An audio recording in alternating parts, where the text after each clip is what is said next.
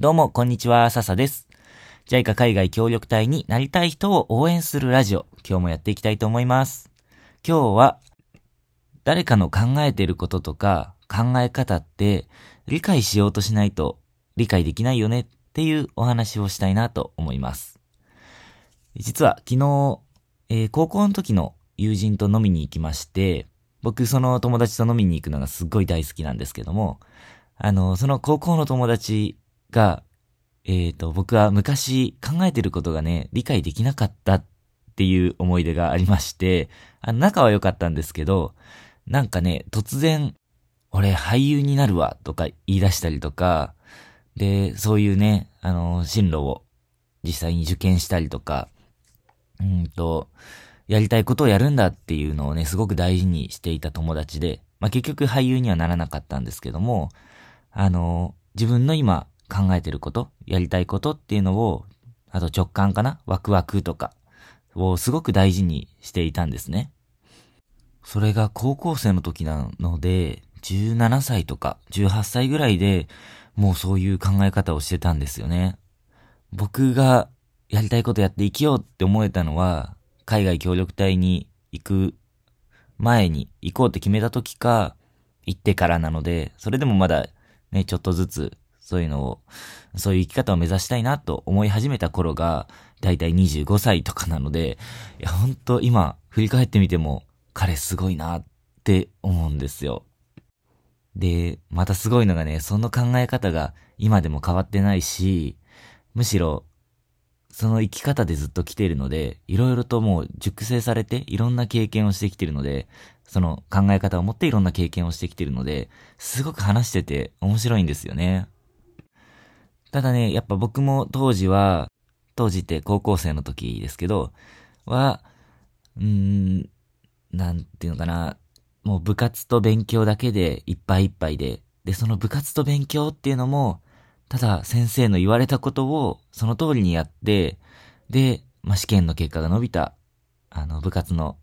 あの、僕は陸上部だったんですけども、あの、陸上のタイムが伸びたっていうことで喜びを感じていて、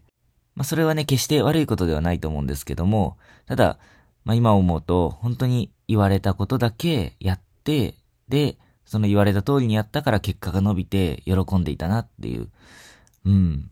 まあ、それもね、あの自分の自信になったのですごくいい経験でしたけど、ただ、何が悔しかったかって今思うとね、あのその友達のことを当時全く理解できなかったって、ちょっと馬鹿にしてい馬鹿にはしてないけど、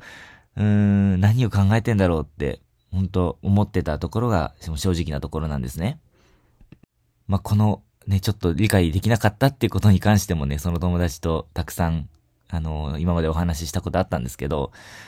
いや、それがね、やっぱ僕も大人になって自分もやりたいことに挑戦するようになってから、やっと彼の考えてることが理解できるようになったんですね。今ではね、本当に彼と飲みに行くのがめちゃめちゃ楽しいんですよ。で、その関連の話、もともとは関連の話じゃなかったけど、結びついた話かな。で、中山きんに君の話が出たんですよ。昨日おしゃべりしてる中で。あの、どういう話かというと、中山きんに君って、今、なんていうのかな、体作りの大切さっていうのを、うんと、メディアですごく発信をしていて、YouTube とかテレビ番組とかで、例えば筋トレとか食事の管理の仕方みたいなものを、あの、すごくわかりやすく教えてくれるみたいな、教えてくれているみたいなんですね。で、それが本当にわかりやすいみたいなんですよ。僕は、その YouTube 見たことないんですけど、また後で見てみようと思うんですが、あの、そ、でも昔から同じことを言っていたらしいんですけど、それが全然、あの人々に理解されてこなくて、まあ好きな人はね、その筋肉の言ってることよくわかってたと思うんですけど、でも、ただの筋肉バカだみたいなことを、まあ僕も正直筋肉のこと見て思ってしまっていたんですね。だけど、えっ、ー、と、YouTube とかのツールがだんだん発達してきたり、あと、ジムとか健康食品とか最近すごく使う人多いじゃないですか。だから健康ブームみたいなのが来て、で、それで、やっとみんなが時代についてきて、筋肉の言ってることが理解できるようになって、あ、すげえなって思うようになってきたと思うんですよね。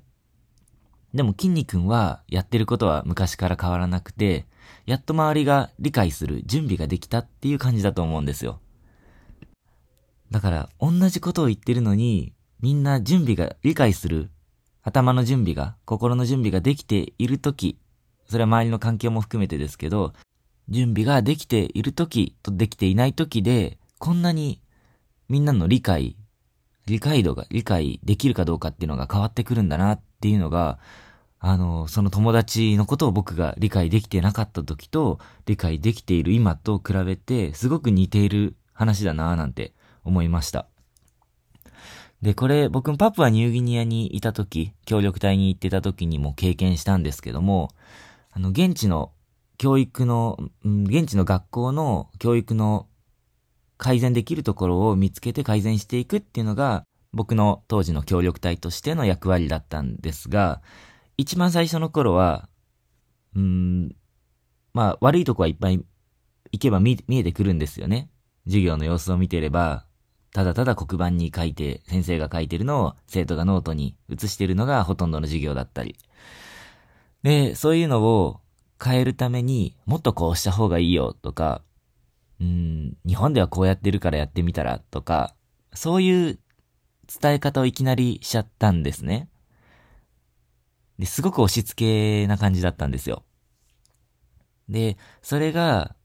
うん、ただ押し付けてるときは、先生もこっちが提案したこともちろんやってくれないし、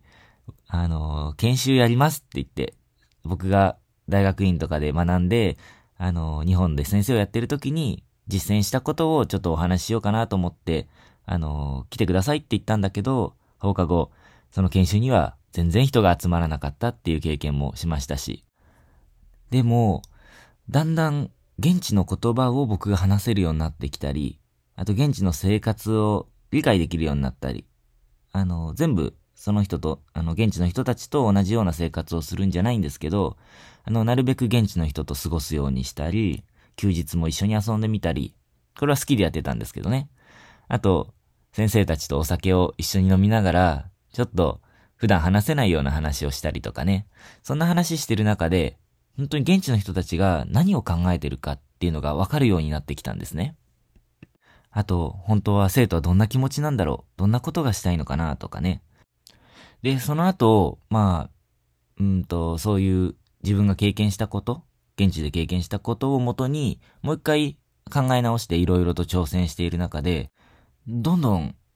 うん、僕自身とか僕のやっていることが現地の先生とか生徒にどんどん受け入れられるようになったっていう経験をしたんですよね。うん。これも僕が、うん、現地のことを理解しようとしたから、あの、現地のニーズとか、現地の人が、うん、本当にやりたいこと、楽しいことっていうのが分かってきたからできるようになったんじゃないかなと思います。まあ、具体的には、あのー、現地の言葉で絵本を作って、いろんな啓発活動をしてみたり、うんと、現地の子供たちと一緒に CD を作ったり、まあ、現地の人が、人たちが音楽が大好きだよ、歌が大好きだよっていうところも、その一緒に生活してる中ですごくよく分かってきた部分なんですけど、なんか本当にこっちが理解しようとしたら、自分の活動もどんどん変わってうまくいくようになってきたんですね。で、今日、このね、あのー、配信の中で何が言いたいかっていうと、さっきの高校の時の友達の話とか、筋肉の話とか、今のパプアニューギニアの話で、あの、すごく共通しているところっていうのは、と、相手の、うん、考えてることとか考え方っていうのを理解するためには、やっぱりこっちから理解しようっていう、うん、姿勢とか気持ちを持って関わるのが大事じゃないかなって僕は思いました。そうやってね、あの、理解したいっていう気持ちで話を聞くっていうだけで、うん、例えば上司とか部下とか、あと親との関係もそうだし、うん、自分の子供っていうこともあるかもしれないし、あと本当にあの、関係がうまくいかないとか、本当にこの人のこと理解できないっていう人がいると思うんですけど、うん、それが嫌いで終わらずに、何か関係が、あの、理解しようっていう姿勢で関わるだけで、ちょっと変わってくるんじゃないかななんて思いましたね。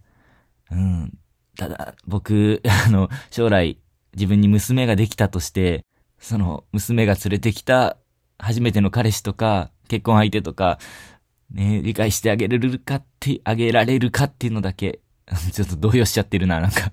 どう理解してあげられるかっていうのだけ、すごく自分のことが心配です。はい。でもまあ、あのー全然違う文化のね、パプアニューギニアのことも大好きになれたんで、